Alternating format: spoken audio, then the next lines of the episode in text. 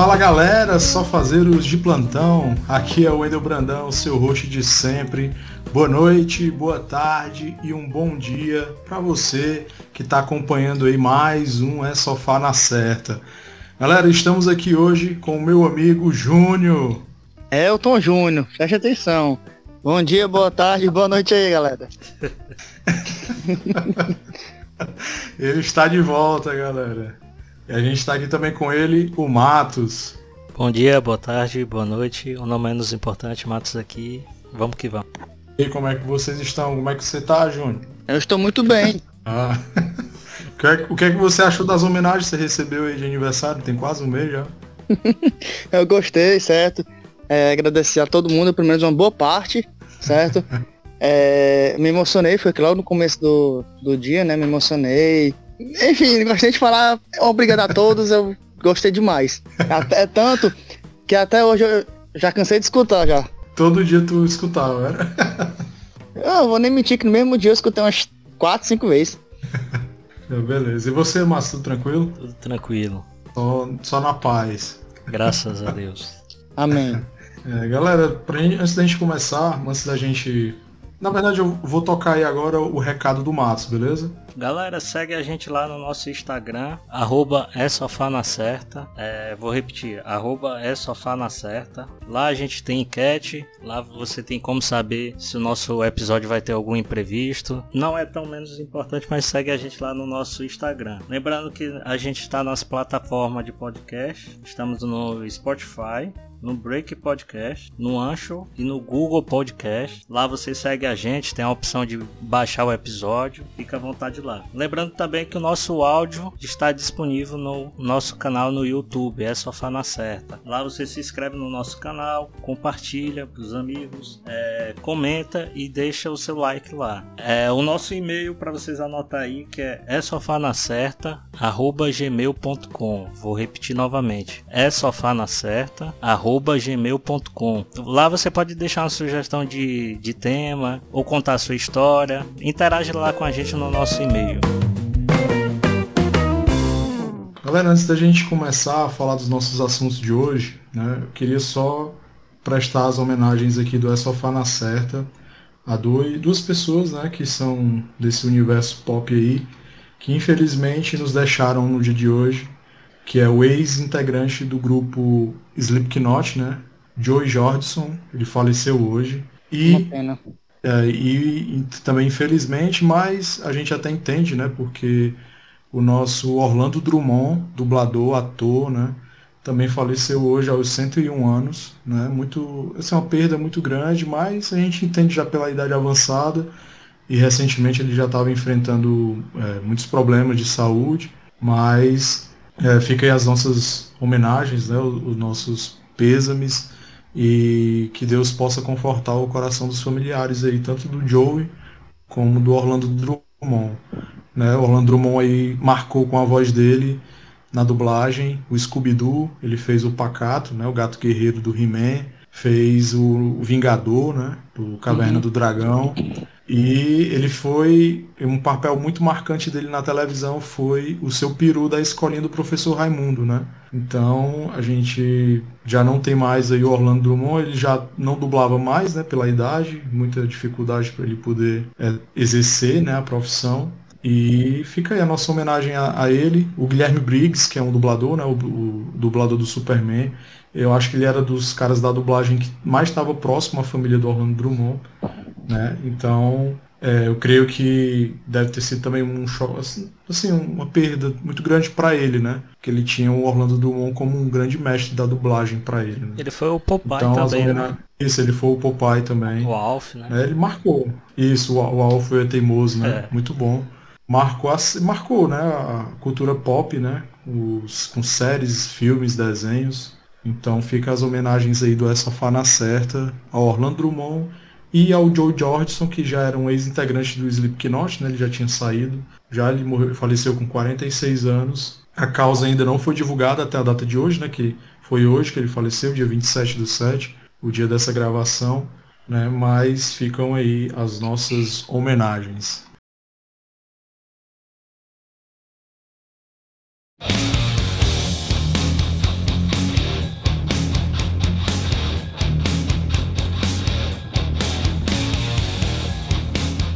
Então, galera, vamos começar hoje. São dois temas, hein? Um talvez seja mais longo do que o outro, mas a gente vai aqui tentar fazer a nossa análise da série Falcão e o Soldado Invernal, né? E também a gente vai explanar um pouco sobre o que foi a primeira temporada e da animação dos Mestres do Universo da Netflix, né? Salvando Eternia aí, né? Então vamos começar pelo Falcão e o Soldado. Eu já vou começar aqui dizendo que, pra mim, das três séries live action que a Disney, né, Disney/Marvel, tá lançando, é a melhor até agora. Dois. Né, Soldado e Falcão. Né, WandaVision saiu primeiro, aí depois veio o Falcão e o Soldado Invernal, e por último tivemos agora o Loki, né, que até o nosso último episódio foi sobre a série Loki, né, o que é que a gente achou. Então, Falcão e Soldado Invernal, a gente vai comentar agora. E eu já vou começar aqui puxando do nosso amigo Elton Júnior, que já faz um tempo que não dá as caras aqui, não é sofá na certa. Saber o que foi que ele achou aí da série, né? Assim, do meu ponto de vista, foi as que exploraram melhor os personagens. Alguns, lógico. Sendo que no final, o que poderia ter sido mais bem explorado era justamente a vilã, que não era tão uma vilã, né? Que é aquela meninazinha que eu esqueci o nome, a dos cabelos vermelhos lá. Eu gostei muito da série porque ela foi baseada também nos HQ, onde está sendo mais fiéis, comparado com as três, mas por conta disso mesmo, mas pela fidelidade ao HQ. Tu acompanhou as HQ, foi? É, que eles estão baseados? É porque assim, sempre quando saem umas séries, eu gosto sempre de comparar com HQ, ver se pelo menos 90% da série é parecida, né? Algumas coisas. Lógico que tem certas mudanças, mas do meu ponto de vista, a que ficou mais parecida foi justamente a do Falcão. Essa do Falcão e do Soldado, né? A gente não vou fazer comparação porque eu não acompanhei e também não vou atrás, né? Uhum. Eu tento me basear para poder justamente desconectar a série do HQ. Mas assim, vendo a série, eu vi que ela abordou três linhas, né? A gente viu nela a questão da imagem do Capitão América, que o governo ele via que tinha que ter aquele herói representando a nação, né? Tinha que ter aquele cara assumindo o escudo, né? Assumindo o posto de Capitão América, que era isso, para poder divulgar, né? a defesa americana, né? Porque ele ia ser a cara do governo e ia ser o novo Capitão América, né? Sendo que o Steve Rogers já não era, né? Ele era até caçado, né? Tava sendo até procurado antes do blip, né? No último no Vingadores Parte 1, né? O Ultimato. E aí a gente tem também a outra trama, que é a questão da galera que tá usando o super soro, né? Meio que fazendo ali uma espécie de revolução, mas com atos terroristas. E a gente tem uma terceira linha que vai abordar também a questão do preconceito, né? Que eu achei uma das séries que, assim, eu não tenho problema nenhum em série militar, né? Assim, não vejo militância como algo ruim. Eu só acho ruim quando isso é explorado de uma forma que meio que força, né? Tenta colocar a goela abaixo uma coisa que eles não deixam acontecer naturalmente na série. O que foi diferente no Falcão, né? Eu vi aí no Falcão e o Soldado Invernal o conflito, né, do Falcão em assumir o escudo, ele não se sentia digno, e o governo não... A gente meio que viu que era um preconceito por ele ser negro, né? Dele assumir o escudo do Falcão, eles queriam aquele cara que fosse mais a cara ali do Steve Rogers, né? Aquele cara alto, forte, branco, né? Então a gente vê aí que teve essa linha aí que foi abordada de uma forma bem sutil no início. Se você não prestar atenção, você acha só que o Falcão ele não se acha digno, o Sam, né? Não se acha digno de assumir. Ele até menciona, né, o Wendel, na série. Isso. Devido à cor dele, ela até menciona. Verdade. Aí a gente passa por essa parte até ele encontrar aquele outro super soldado, né? Que quem apresenta ele, quem apresenta o Sam, aí esse outro super soldado que também é negro, que ele é da Segunda Guerra, eu acho, né? Não lembro agora.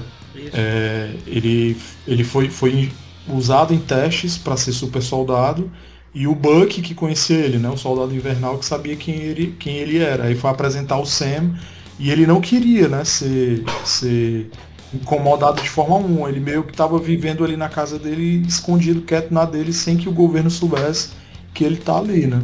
E toda essa luta, né, foi todo um processo, desde o primeiro episódio até o Sam ver que ele não era mais só o Falcão, né? Ele estava num processo de se tornar o capitão e o Buck sabia disso, né? Eu achei muito bonito na série o Buck, o Sam perguntar por que que ele insistia tanto em recuperar o escudo, né? E o Buck fala, né? Poxa, o Steve sempre estava certo em tudo, né? E se ele errou com você, então ele estava errado sobre mim, né? Sobre eu ser uma boa pessoa, né? Uhum. Aí emociona muito, assim. Eu achei essa série, esses pontos foram muito fortes, né, na série, né? Mas tu chegou a chorar? Falando só nessa parte. Não, e confesso que eu não chorei no Falcão, né? Apesar de eu ser muito chorão, no Falcão não chorei, mas eu realmente fiquei emocionado. Porque, principalmente essa parte, mano, do preconceito, né? A gente hoje em dia tá vendo aí que a luta, né, tá muito grande, não só, né, em todos os cantos do mundo, né? Questão sobre a luta contra o preconceito. E a série, mas assim, eu achei muito bonita a forma sutil como eles abordaram e como eles chegam no ápice de chegar a isso, entendeu? De ver que a série, deles abordarem a um ponto de você saber, né, que eles estão abordando esse tipo de assunto, né, o racismo dentro da série. Eu não sei se vocês tiveram essa mesma impressão. Agora dá pra gente perceber muito, mano, nessa série. Além dela ser disparado melhor do que as outras duas, né? Ela parece muito um filme, né? Fizeram um filme em formato de série. Em parte. Isso. Ficou muito boa essa série, cara. Você vê a ação tempo inteiro tendo ação. Eles souberam explorar bem os dois principais, né? Da história. Na verdade, todo mundo, né? Eles souberam explorar. Pois é, exatamente isso que eu ia falar agora. E nessa série, eles realmente conseguiram explorar cada personagem. Se você for assistir de novo, prestando atenção nesses detalhes, eles conseguiram. Ele tá de parabéns, desenvolver todos. Ficou realmente muito bom, comparado com as outras. Porque são vamos lá, são de personagens núcleos, né, que são os principais ali, além dos dois protagonistas, que é o Falcão e o Soldado. A gente tem o novo Capitão América, que depois vira o Agente Americano, né? Isso. E tem o núcleo da vilã, que é aquela ruivinha lá, né? Que é uma super soldado, usou o soro e ela tá juntando todo um exército. E tem a menina, como é aquela que é... A Sharon, né, o nome? Sharon Carter. Tem o dela também, que ela aparece de uma forma... A gente meio que... Eu não sei, vocês devem saber, vocês acompanham mais do que eu. Mas ela ali, ela já mostra que ela vai ter um peso bem maior agora nessa nova fase, né? Isso. Uhum. Aí a gente tem, a série só são 6 episódios. E dentro dos 6 episódios, você vê o trabalhar dos personagens. O Falcão e o Sam e o Buck, eles nem assim precisam explorar tanto, porque a gente já é apresentado a eles nos filmes. Isso. Mas a gente vê um novo lado deles, né? Principalmente o Buck, porque o Buck a gente vê que era um cara revoltado, porque foi controlado esse tempo todinho e tal, e ali a gente tá vendo um novo Buck, né? E o Sam não, o Sam a gente vê os conflitos, porque a gente sempre viu o Sam como aquele cara que aconselha o Steve, né? E nesse não, a gente já vê a fragilidade do Sam nessa série. E foi muito bem trabalhado eles dois nisso, né? Aí tem o trabalhar do novo capitão, né? Que é o Agente Americano. E tem o da Sharon, fora a vilã, né? Ficou muito legal, né? Porque eles não foram só em 6 episódios, você conseguiu ver, né, todo o desenvolvimento desses personagens, né? Ficou muito bom mesmo. Não precisou de 6 episódios para explicar de um personagem. Você viu desenrolar ali de 5 personagens em 6 episódios. Sem enrolação, e cada um com, né, seu núcleo, sem enrolar, bem direto. E a questão dos efeitos, como o Matos falou, o primeiro episódio, ele já mostra do que a série vai mostrar mais pra frente. Porque aquela disputa lá, né, o Sam indo resgatar o cara lá no helicóptero, é muito bom. No primeiro episódio, aquelas cenas ficaram muito boas. Isso. Uhum. Começa daquele jeito, né? É pra empolgar qualquer um, né? Você não se empolgar no primeiro episódio da série com aquela cena. Não se empolgar, Wendel. Tchau. Wendel, e voltando aí ao papo da Sharon Carter, porque, assim, se tratando da Marvel, certo? Ela pode ser também, assim, lógico, né? Uma teoria. Uma Skrull, certo? É, disfarçado, porque não sei se vocês estão sabendo, também vai ter uma série da Invasão Secreta, que é entre os Skrulls e os Kree. Pode ser que ela também seja uma Skrull, infiltrada no governo americano. Que aí poderia justificar também as ações dela. A gente não sabe se ela vai ser uma vilã, ou um anti-herói, ou até um herói, a gente não sabe até o momento. Mas, tendo ou não, isso é uma teoria até que faz sentido, né? Comparando que agora estão... Vai vir agora os Skrulls, né? Temos os Skrulls e os Kree, faz sentido. Me tira uma dúvida. A Sharon, ela era o que da Agente Carter? Né? Ela... Macho, agora tu me pegou, ó. Não, não que eu sou casado, mas ela era neta. Sei não. Não é neta, eu acho que era neta. Então ela é alguma coisa do tia, Steve. Peraí, é neta. A Peggy Carter é tia avó dela. Então o Steve Rogers é também é tio dela. É, o tio avô. Entendi. O dela ficou bem curioso, né? Porque ela deixa aquele ar no final de que, né, ela vai fazer... Você não sabe se ela é boa ou ruim, né? Porque no final aparenta que ela que esquematizou tudo aquilo, né? Eu tenho quase certeza justamente que ali não é ela. Eu também eu começo a achar isso aí também. Ela deve estar presa, assim, ela deve estar sendo prisioneira dos Skrulls, eu tenho quase certeza nisso. Porque assim, eu comecei a assistir os filmes, certo? Em ordem cronológica. Se você começar a assistir também... Você começa realmente a pensar certos personagens, ações diferentes. Porque em alguns filmes, nas cenas extras, eles incluem os Skrulls e os Kree. Aí com isso até pra realmente você ficar com esse pensamento. Ixi, essa aí não é a Sharon. Pode ser um Skrull ou um Kree, enfim. E agora se eles tiverem feito isso, já pensando, né, aqueles filmes já mais, né, das outras fases da UCM. Se eles já tiverem feito isso pensando em fazer esses personagens como Skrulls disfarçados, aí a Disney, né, a Marvel ganhou mais pontos ainda comigo, viu? Porque realmente ela tá pensando muito à frente. E só me deixa mais empolgado de saber que a quinta fase da UCM já tá toda sendo planejada, né? E a gente tá começando a quarta fase agora, né? É tanto, ó, Wendel, que essa parte é tão verídica assim dos Skrulls, porque se você assistir a Capitã Marvel, tem uma cena extra em que os Skrulls falam assim, voltaremos no futuro para pegar o núcleo. O cara, o núcleo não, ela. Ou seja, ele já no Homem-Aranha, nas cenas extras, já mostra os Skrulls disfarçados e o Nick Fury em outra cena extra, dizendo que eles estão vindos. Aí é tanto que tem um Skrull que um Kree fala assim, que não, eles não estão vindos, eles já estão na nossa terra. Ou seja, aí sim que aumenta mais a teoria sobre a Sharon. Entendi. Mas realmente faz todo sentido deles estarem aqui fazendo todo os planos dele. Agora ninguém sabe se eles estão junto com o Nick Fury, né? Porque o Nick Fury tá tirando férias lá na base deles, no espaço, né? Pois é. Com certeza, porque a Shield, já não existe mais, né? Praticamente. Porque quem era à frente dela era o Nick Fury. E o Nick Fury não tá na Terra, né? E o Nick Fury tá no espaço. Então pode ser que realmente o que esteja sendo feito aqui na Terra pelos Skrulls já seja tudo por ordem do Nick Fury, né?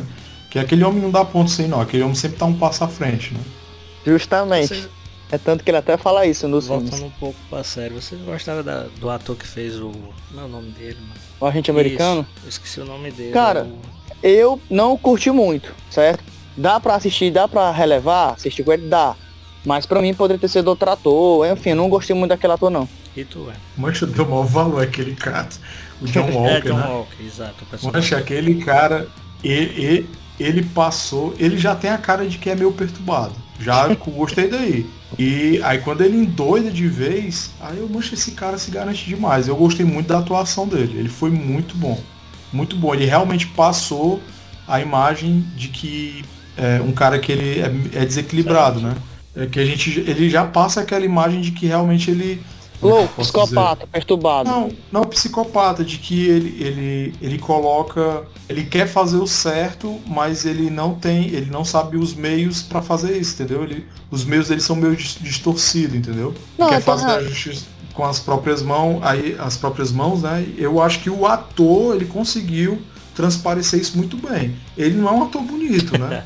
É assim, físico, de rosto e físico, eu acho que é isso que o Elton gostou nele.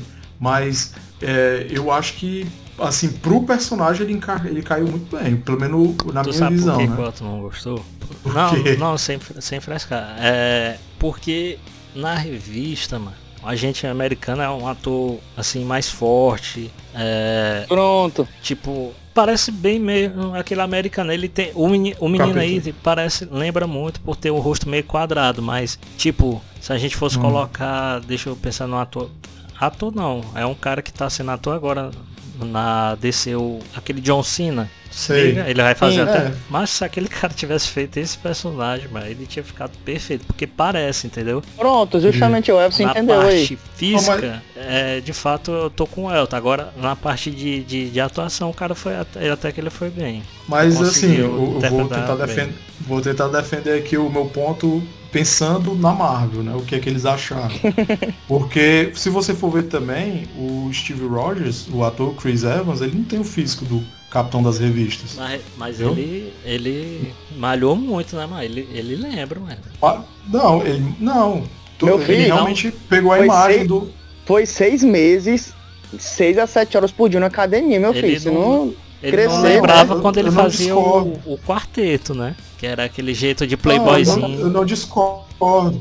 Isso eu não discordo. Ele encaixou perfeito. Eu vejo o Chris Evans, é o capitão.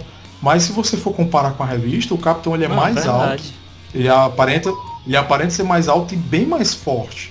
O Chris Evans ficou um monstro. O Capitão na revista, ele é uma montanha também. Entendeu? Aí eu acho que eles não iam deixar. Eles não iam colocar um cara mais forte para assumir. Lógico que esse cara também que entrou como agente nem se compara com o Chris Evans, né? Mas eles não podiam colocar um cara que fosse tomar a imagem do capitão, entendeu? Só que ele é muito cara de meme, mano, aquele cara ali. Pronto, é justamente isso que eu ia dizer. É muito, sei lá, aquele carinha... Aquela cara de peido azedo, de boboca, sei lá. Ele tem cara de desenho. Tem cara de um desenho. Pronto, justamente. Agora sim, né, eu não sei também, né, Evans e o Wendel, que ele pode vir... Ele vai aparecer no filme também, né? Ele pode vir aparecer mais forte, mas só que ele... Justamente, já que tomou o soro, né? Pode ser que desenvolva. Já que o soro dela é diferente do Steve Rogers, né? Agora, se ele fizer isso aí, vai ser muito legal, viu? Se ele malhar e ficar mais forte e tal. Aí dá pra explorar como se ele tivesse... naquela época era só um soldado normal e agora, de fato, ele tá com super soro. Em termos de físico e de força, né? Agora sim, eu espero também que eles explorem realmente o Agente Americano. Porque tem certos arcos em que ele é um vilão, certo? Ele se torna até um dos Novos Vingadores e depois vira um anti-herói. Ele sai dos Novos Vingadores justamente por causa da característica dele, que é negócio de usar arma, querer matar, diferente do Capitão, diferente dos Vingadores, no caso. Aí ele se torna um anti-herói. Espero que explorem isso dele. Aí sim, vai ficar show. Eu concordo com o que vocês estão falando, assim, da questão dele, né, talvez ele não parecer muito com eles na HQ, né, o agente americano da HQ. Uhum. Mas eu acho que a questão da atuação é como falou, a primeira aparição dele, né? Eu creio que se ele realmente se dedicar ao papel, ele pode ficar, né, fazer igual o Chris Evans, né? A cada filme o cara ia ficando um monstro, né? Como, ele ficou tão tosco assim que ele apareceu para apresentar que a partir do segundo episódio ele já mandaram deixar a barba um pouco maior para disfarçar aquela cara de idiota dele. Então a gente já falou desse arco da questão da abordagem do preconceito, né, na série. O agente americano que a gente estava falando, né? A gente já sabia que ele ia, né, em algum ponto ele ia enlouquecer, né, ia querer fazer justiça com as próprias mãos, e fez, né, quando o amigo dele morreu, né, só que ele fez no cara errado, que quem matou foi a menina, né, ele matou outro cara, né, aí daí ele perde, né, o nome de Capitão América, ele já não é mais o Capitão, o Bucky e o Sam recuperam o escudo, aí o cara meio que enlouquece, né, e decide fazer um escudo para ele mesmo, né, e colocar a medalha dele lá dentro do escudo, né? Assim, ele enlouquece mais por causa do soro, né? Sabe? Ah, beleza, mas o gatilho que deu pra ele explodir de vez foi quando o amigo dele morreu. Não, lógico, porque o soro é aquele negócio, né? Se você é... Como é que o cara fala? O soro traz pra fora? Se você é mal, você se torna pior. Se você é bom, entendi, você se torna melhor. Ele potencializa aquilo que você tem, né? É. Pois é, então ele já demonstra que ele tem meio que um desvio, né? Do caráter dele lá, né? Uhum. É um soldado, um cara que é pra trazer a imagem daquele bom moço, né? O exemplo, né? Pros jovens, né? Pra que os jovens queiram ser aqueles heróis americanos. E ele não é isso, né? É tanto que ele é chamado para ser o agente americano no final da série. Né? Agora eu gostei muito dele no final ajudar, tanto o Sam, né, como o Buck, né? Ele foi lá para querer se vingar e acaba ajudando a galera, né? Um anti-herói, no caso. Isso, gostei da participação dele ali, né, com eles três. É tanto que fica ele e o Buck, né? E o Sam vai lá resolver as coisas sozinho. Né? Então a gente fecha essa parte do agente americano. Né, que ficou muito... Ele aparecendo, eu gostei, não vou mentir, né? Não, vocês gostei. Talvez tenham ficado um pouco decepcionados. Não, foi legal. A primeira aparição dele, aquela ali na parte dos caminhões, eu achei muito legal. E é tanto que essa cena não é nem essas coisas todas, né? Mas a série é tão boa que pequenas cenas de ação, elas complementam a história, né? Uhum. Então, a gente tem esse arco da abordagem sobre o preconceito, né? Tem o arco do agente americano. Aí tem a parte da Sharon, né, que ela ajuda o Buck e o Sam, né, em outras questões. E tem essa parte do soro, né, dos super soldados, que essa galera roubou, né, tá pegando. E aos poucos eles estão montando lá o exército deles, né. Aí no final a gente tem esse embate, né. O Sam, ele assume o manto do capitão. Aquela roupa dele ficou muito boa, muito show. Gostei muito daquela roupa dele, do Falcão, né, como Capitão América agora. E foi um presente do pessoal de Wakanda, né? O Buck que pediu, não foi? Você tava devendo uma pra ele, né? Buck meio que foi. Aí o Buck falou com o pessoal com aquela menina lá de Wakanda, né? Mas aquelas guerreiras ali, macho. Eu acho que tinha que ter uma guerreira de Wakanda daquela. Eu esqueci o nome delas, elas têm um nome, né? Tinha que ter uma daquela em cada bairro aqui de Fortaleza, né? Porque aí tava tudo resolvido, os nossos problemas, né? Porque elas são muito, se garante muito elas. O John Walker, né, o agente americano lá, passou o final pra elas. Obrigado com ela. Qual é o nome delas mesmo, hein? Eu esqueci, ó. Esqueci, as Dora Milaje. Dora Milaje. Isso. As Dora Milaje. Eu achei engraçado porque meio que rolou ali um climazinho do Buck com ela, né? Ele meio que tinha meio que um afé com ela, né? Lá ele rola com quase todo mundo ali, mano. Pois é. Inclusive com a irmã do menino do Falcão. Em cima da irmã da irmã do Sam, né? E com a japonesinha lá. Ele é meio que do bar. Foi. Tem vários personagens da Marvel assim, né? Wolverine, que é o mau pegador. O Demolidor também é o mau pegador. Tem o Buck. Na Marvel é cheio de personagem pegador, né? Igual o Elton, né? Só quem tem... Ah, continua. Tem tem só o Gambit, né? O Gambit do X-Men, que tem meio que aquela coisa de pegador, mas não pega ninguém, né? Só a vampiro. Olha lá. E nem pode, né? Porque senão ela mata ele, né?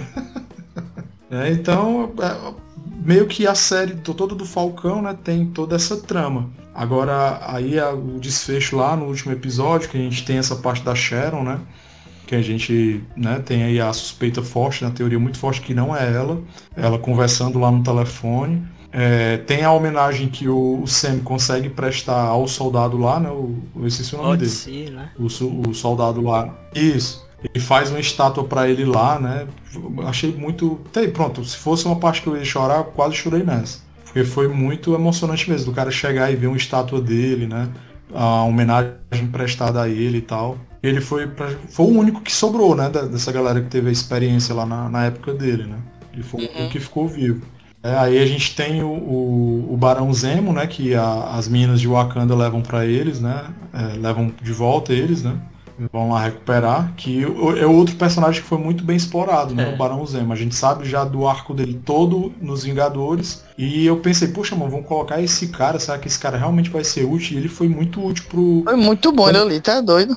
Pro Sam. E aquele ator é muito bom, já vi outros trabalhos dele, aquele ator é muito bom. Esse cara que faz o Barão Zemo, ele é muito bom. E foi show, assim, realmente eu não tenho o que tirar, porque a série abordou muita coisa diferente da WandaVision e do Loki, né, abordou muita coisa, assim, não falo só em questão dos quadrinhos, assim, de referências diretas, mas ela foi de uma exploração assim, muito grande, muito rica.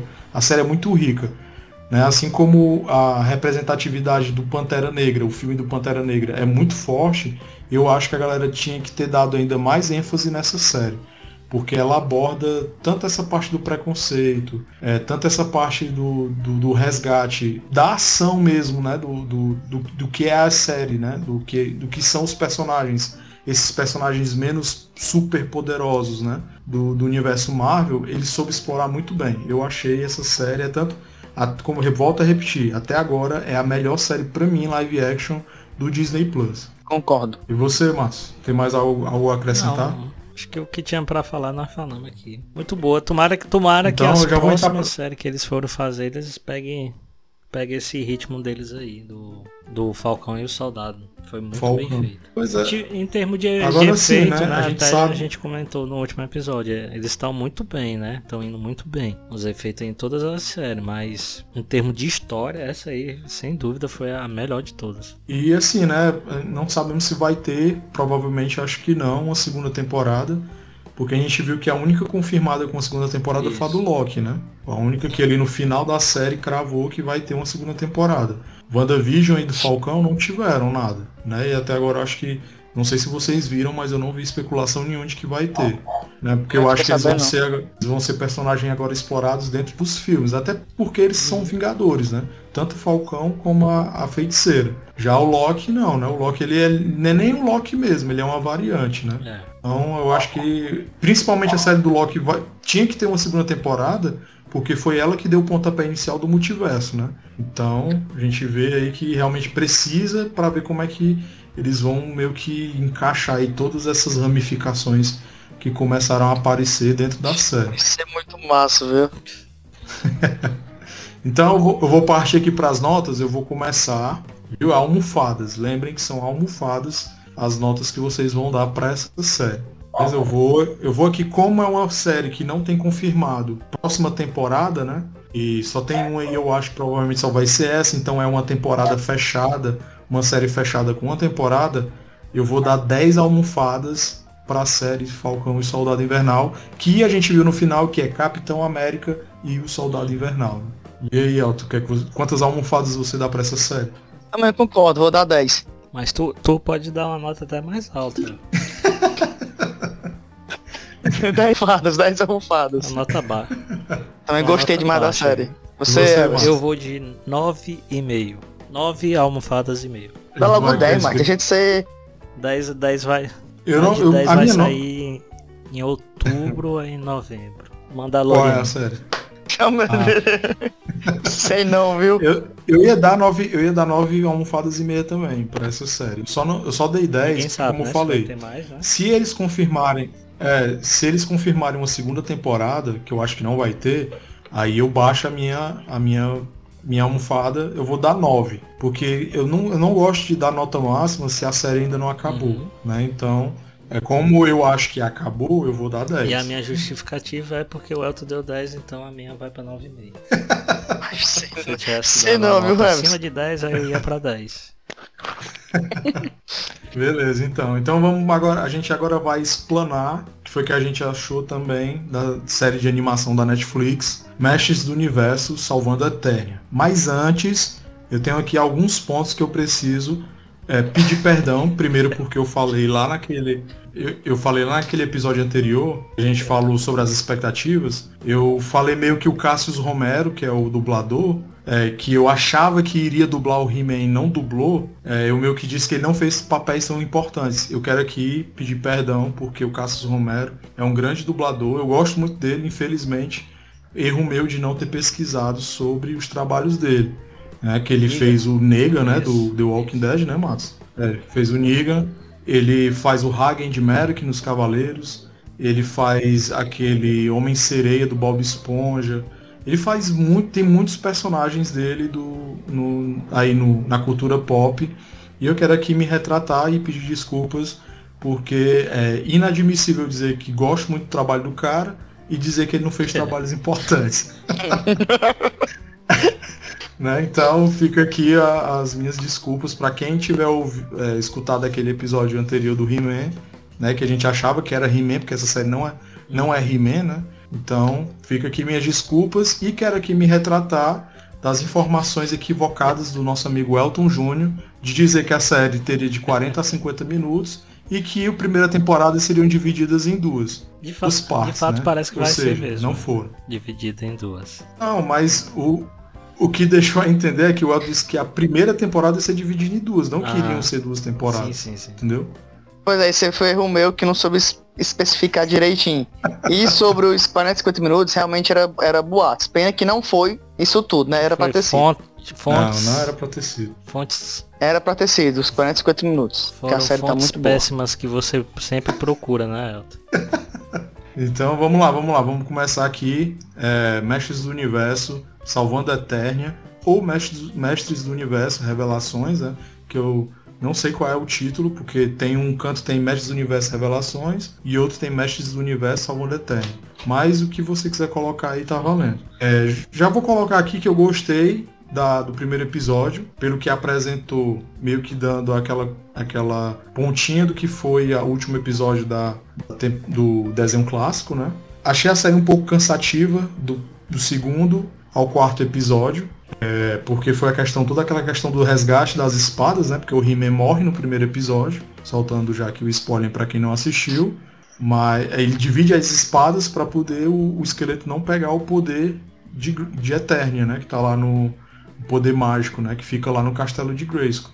O He-Man ele se sacrifica, chamando o poder, né? Os poderes de Grayskull, ele estando transformado, ou seja, a carga de poder ser muito grande, para ele poder impedir que o esqueleto fosse ao encontro do poder, né? Aí ele acaba morrendo e a gente vê aí a jornada da Teela indo resgatar as duas espadas, né, que foram divididas, que a espada do poder foi dividida em duas. Ela tinha que ir para Subternia e Pretéria para pegar a espada que estava em cada um desses locais, né, que é o submundo e o paraíso, no caso. Então a gente vê aí que essa série é voltada pra Teela. Ela reúne ali, ela vai sozinha, ela tá vivendo sozinha, ela já não acredita mais na mágica. Aí até que ela se junta ela já tem uma parceira lá, né? Que ela é meio que mercenária, né? Ela faz uns trabalhos. Aí ela se junta com a Maligna. A Maligna tá junto com a Feiticeira, né? Ali pra poder tentar resgatar a magia pra Eternia, né? Porque a Eternia tá definhando, né? Sem magia. Ou seja, a Feiticeira também está indo para o saco, porque também está sem poderes. E ela se junta com a Maligna e elas três, né, tentar resgatar essas espadas. Aí elas encontram o Homem-Fera, né, que se junta ao bando, vão atrás do Mentor, né, aí o Mentor se junta por um tempo, mas quem fica é o Roboto, né? O corpo vai junto, né? E o que eu gostei mais dessa série foi porque ela tirou muito aquele clichê, que ainda existe o clichê da série antiga dentro dessa série atual, mas eu vi muito inovação, né? O corpo morre, o He-Man morreu no primeiro episódio, beleza que a gente já sentia, né? Já sabia que ele ia voltar, mas ele morre no primeiro episódio. Só no primeiro? A Teela, ela muda... Vai ser só no primeiro que ele morre? A gente, sabe no ainda, segundo, né? No último lá, né, a gente não sabe se ele vai sobreviver, porque o esqueleto, né, deu uma cutucada lá nele e atravessou a barriga do cara, né, do Príncipe Adam, né, ele ia se transformar em He-Man no final e acaba o esqueleto dando uma reviravolta lá, né, que ele acaba não morrendo junto com o He-Man, ele se esconde dentro do cajado da Maligna, que eu não entendi que se ele estava dentro do cajado ele podia ter usado aquela energia que a Maligna colocou dentro do cajado, né. Mas eu acho que ele estava esperando o momento certo, que foi justamente no final, que é para poder assumir os poderes de Grayskull, né? O que eu gostei muito nessa série, que eu descobri o que diabo é Grayskull, que era o primeiro rei lá, bom, né? Primeiro campeão, né, no caso. E ele é muito show, viu? Eu gostei muito daquele personagem. Cara grandão, cabelão, parece uns dread que ele usa, eu achei muito massa aquele personagem. E a gente vê lá, né, que quando eles vão buscar, eles pegam primeiro a espada que tá em Subterria, né? Quando eles vão pra Pretéria pra pegar outra espada, aí é que eles veem que é o paraíso, aí vem um Príncipe Adam lá, junto com os outros campeões, né? Porque a gente descobre que em Eternia vai passando vários campeões, né? E o campeão atual era o Príncipe Adam, que o alter ego dele era o He-Man, né? Então eu gostei muito da série. Não vou dizer que eu achei fantástico como o Elton desafiou a gente no episódio passado. Não, eu desafiei o Everson, fique bem claro isso.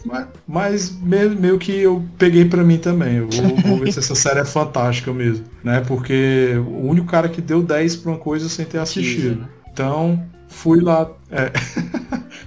Não tinha nem trailer, né? Era só teaser. Então, eu gostei muito por tudo que foi apresentado, mas confesso que tinha partes que eu achei muito chato.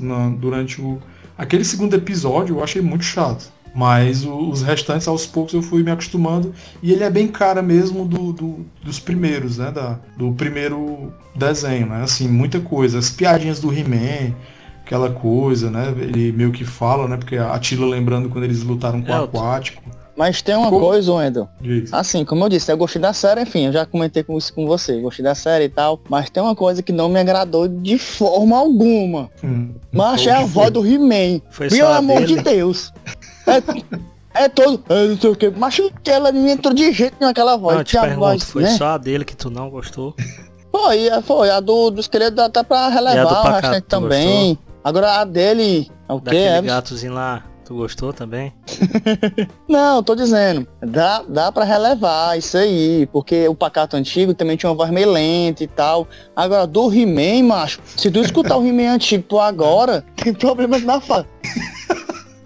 Assim, ainda bem que o He-Man teve pouca participação. Porque realmente o dublador ficou horrível, esse dublador. Como eu falei, se fosse o Cássio Romero, que era quem dublou o He-Man no primeiro teaser, né, que ele só falou, eu tenho uma força, né? Mas se tivesse sido ele, tinha sido... Aí eu ia dizer, foi fantástico, porque o Cássio Romero é muito bom, mas ele encaixaram o He-Man. Mas colocaram um cara... Nada a ver, mas nada a ver. Mas parece que ele aí... Não fui nem atrás, eu. Mas parece que ele não foi por causa da... Eu não sei se era problema de saúde... Foi, não foi atrás também. Mas é muito forçado mesmo. Ele, se eu não me engano, foi que ele força. Eu tenho a força. É bem forçado mesmo. Não é, cara. Mas o que eu... Assim, eu gostei da dublagem. É o Garcia Júnior. É, o primeiro é o Garcia Júnior. O primeiro. O antigão é o Garcia Júnior. Qual o nome desse novo aqui? Ele tá com... Gostei da voz do Pacato porque ele conseguiu fazer algo parecido com o antigo. E a do Gorpo, mas se não for o mesmo dublador, o cara conseguiu fazer a voz do corpo direitinho a voz do antigo. Lembra um pouco, mas eu não gostei não do Pacato. Agora eu não lembro se vocês notaram que quando eles encontram aquele esqueleto lá em Pretéria, o dublador, eu acho que o cara que fez o dublador mesmo, né, do original, pronto. Aí o cara, será que eles vão botar agora ele mesmo? Mas usaram ele só pro aquele esqueleto mais massa, né? Foi esse esqueleto aí que usou a espada de Pretéria. Eternia, né? Agora o que eu mais gostei da série foi ser só 5 episódios e ser 25 minutos. Isso aí é um ponto muito positivo. Porque se tivesse colocado mais tempo, eles iam encher mais linguiça. Pois aí, se eu já achei alguns minutos muito entediante, tu imagina se tivesse mais minutos. Da informação do Elton. Cada episódio. Pois é. Agora uma pergunta que eu queria fazer. Eu tô tentando lembrar ainda o dublador. Lembrar não, tu tá agora do He-Man. Fala logo aí. Agora eu queria fazer uma pergunta pra tu. Também, eu nem menti. Tu se nomeou aqui como verdadeiro fã do He-Man, né? Tu gostou dessa série, que tu falou que gostou, né? Mas tu gostou mesmo porque não explorou tanto o He-Man? Não, se bem... Ou foi broxante, assim, pra tu? Pô, tá certo que a Teela, até que a história da Teela... Não, legal, assim... Pô, não exploraram o He-Man. O He-Man em si, o He-Man e o Adam, não precisava ser tão, assim, explorado... Porque a Elsa já tem a série antiga, correto? Quem quiser saber, como eu até comentei com ele nos bastidores, quem quiser saber quem é o Adam e quem é o He-Man, assiste a série antiga. E lá ele explica quem é o Adam, certo? Agora, o que eu achei massa foi porque finalmente explicaram o que eram os antigos campeões, como o Wendel falou no começo, que diabo era o Grayskull, ninguém sabia o que era, onde é que vinha, explicaram que era o primeiro campeão. Isso eu achei muito massa. Tinha um boato dizendo que ia explorar mais sobre a origem do esqueleto, porque o antigo não exploraram isso, certo? Pode ser, eu acho não, espero que explorem na segunda temporada, ou que seja a parte 2, enfim, que explorem lá. Porque já que terminou o esqueleto pegando o poder de Grace, pode vir que através de flashback explorem a história dele. Mas agora vocês acham que eles têm, pelo fato deles terem mostrado os outros campeões, isso aí é só uma pontezinha pra eles tirar o He-Man de cena e colocar um novo campeão? Eu pensei que poderia ser. Eu achei que a Teela ia assumir, entendeu? Eu pensei que ela iria assumir. Tipo, na hora que o esqueleto cutucou lá o Príncipe Adam, eu pensei que ela iria pegar a espada e ia erguer. Mas aí a gente teve a reviravolta de que o esqueleto que assumiu, né? Quem sabe, né, Wendel? Se no futuro, né, não termina essa série, no caso, a Teela se tornando uma campeã. Eu tô achando que vai ser isso, mas porque, pra que você vai explorar a personagem? A série toda, só pra ela trazer o campeão de volta? Eu acho que não, eu acho que ela ainda possa ser que ela vá assumir como a sucessora do He-Man, né, do Príncipe Adam. É, né? E se bem que ela também não foi tentar trazer o Adam e o He-Man de volta, no caso, né? Ela foi pra trazer a espada pra trazer a magia de volta. Isso. E chegasse lá, o que é que iam fazer, né? Alguém ia ter que levantar a espada, né? No caso seria ela. Isso. Aí eu acho que o Príncipe Adam quis voltar porque ele achava que ele deveria continuar. Mas pode ser que a Teela realmente assuma aí na segunda temporada como a nova campeã, né? Agora eu queria que aparecesse era a She-Ra também, eu queria que aparecesse. Aí então tava avacalhando, né? Não, ela também não é uma campeã, ela?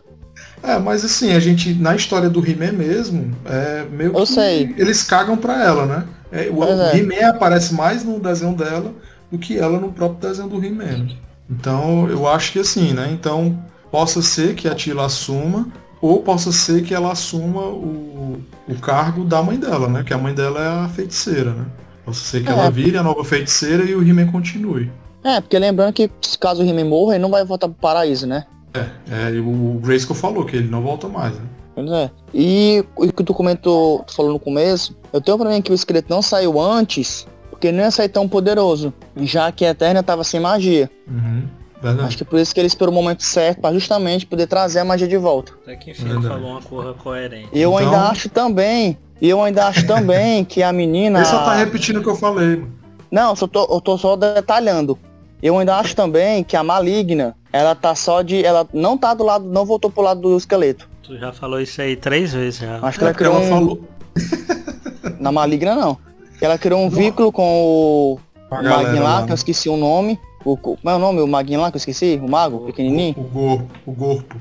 Pronto, e com a Teela? Pois é, e ela falou, né, mas que o sonho dela era ser uma mestre do universo, né? E ela meio que deu naquele tom de que ela não é uma pessoa ruim, né? E o nome Maligna não é o nome dela, é o nome que ela assumiu, né? Porque tinha se juntado ao esqueleto. Eu acho que ela vai dar... Possa ser que ela seja a nova feiticeira e a Teela seja a nova campeã, sabia? Pode ser. Olha as teorias aí. Olha as teorias aí surgindo, hein? Tomara vamos lá, vamos para as notas, né? Seja a última. Mas eu acho que vai ser a última. Porque pode eles explorar e piorar mais ainda, então, entendeu? Verdade.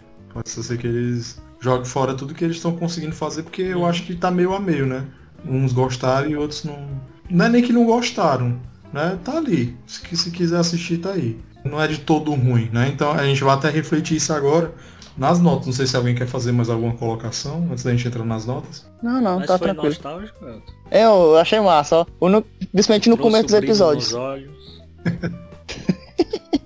Tô dizendo, eu gostei da série, cara. Tudo um pouco foi boa. A única coisa que eu não gostei foi devido à voz do He-Man, que parece a voz do Renatinho, entendeu? Mas dá pra relevar que ele só apareceu umas 2, 3 vezes, né? Aí também, peço eu que na segunda temporada ou troque esse dublador, corrija, que pelo amor de Deus, não vai dar não, esse dublador não dá não.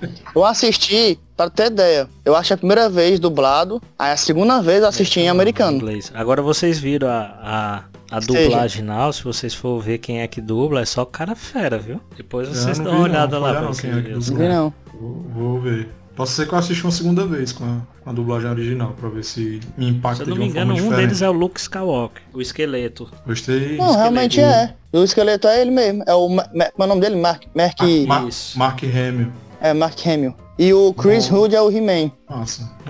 Vou ver se eu dou uma chance de assistir o legendado pra ver. Então vamos lá pras almofadas. Vou dar aqui a minha, depois o Elton e por último o Matos. Perdão. A minha, a do Júnior e depois a do Matos, beleza? Elton Júnior correndo. Eu vou dar a nota... Eu vou dar uma nota até considerável, porque eu me diverti assistindo, né? Desconectei até do antigo, viu? Eu assistindo, porque a pegada é diferente, tem mais profundidade, né? Então, eu vou dar uma nota 7 para Mestres do Universo Salvando Eternia. Você, Elton Júnior? Cara, assim, eu vou dar 6,5. Porque, como eu disse, eu gostei muito da série. Mas essa voz do He-Man eu não curti de forma alguma. Então é 6,5 que acabou essa conversa. Pronto. Mas como é que o cara dá uma nota 10 com um teaser que não tem nada? Só uma músicazinha rolando e algumas pequenas cenas. Sem lembrar que a cena do teaser foi toda só do primeiro episódio. Se vocês forem reparar, o teaser só te entregou o primeiro episódio. Aí o cara vai lá e viu 10. Assiste a série, eu gostei demais. Aí, qual é a tua nota? 6. E ainda vem dizer que queria me desafiar pra falar que a série era fantástica. Não, mas entenda uma coisa. Se não fosse, deixar bem claro, se não fosse essa dublagem do He-Man, eu teria dado 10 almofadas até mais. Que não é, agora, com essa dublagem... Mas tu não assistiu legendado? Certo. Eu assisti a primeira vez em dublagem, a segunda... A primeira vez dublada, a segunda em legendado, certo? Mas só a questão é que eu moro onde? Moro no Brasil, então pronto. Eu não gostei da dublagem brasileira do He-Man. Eu não gostei. 2, 3 vezes, aí tu vai dar uma nota 6. Vou, lógico, até daí, o filme Velozes e Furiosos, eu não assisto na Record, porque a dublagem é uma porcaria, entendeu? É do mesmo jeito, é que nem você vê aquele filme do o Rambo, com aquela voz icônica dele, e você assiste, outro filme com uma voz totalmente diferente. Dá até um cara, desgosto assistir o filme. Deu a nota 6, imagine eu. Tu me obriga, mas como eu tô dizendo, obrigando a dar uma nota muito. Mas como eu tô dizendo, foda, é só devido à voz. Mas como eu tô falando, é só devido à voz. Vamos supor, Elton, vamos só pela legendada que você assistiu? Eu dou 10 almofadas na hora. Tranquilo, 10 almofadinhas. Não tem lógica. Entendeu? Coisas que só. E você, Matos? Caralho, velho. Não, mas eu deixei a explicação aí, explicadinho, Júnior, bonitinho. Você foi sensacional. Cara, eu ia dar uma nota 5,5. Mas não posso dar uma nota tão próxima do único fã que tem aqui da série, macho. Aí tu me obrigou a dar uma nota 2 almofadas. Eu pensava que tu ia dar uma nota 10, mano. Não, peraí. De novo, vou repetir. Vamos lá, vamos dividir. He-Man versão dublada. Eu dou 6,5. A versão legendada, ótimo, eu dou 10 almofadas. Macho, aquele...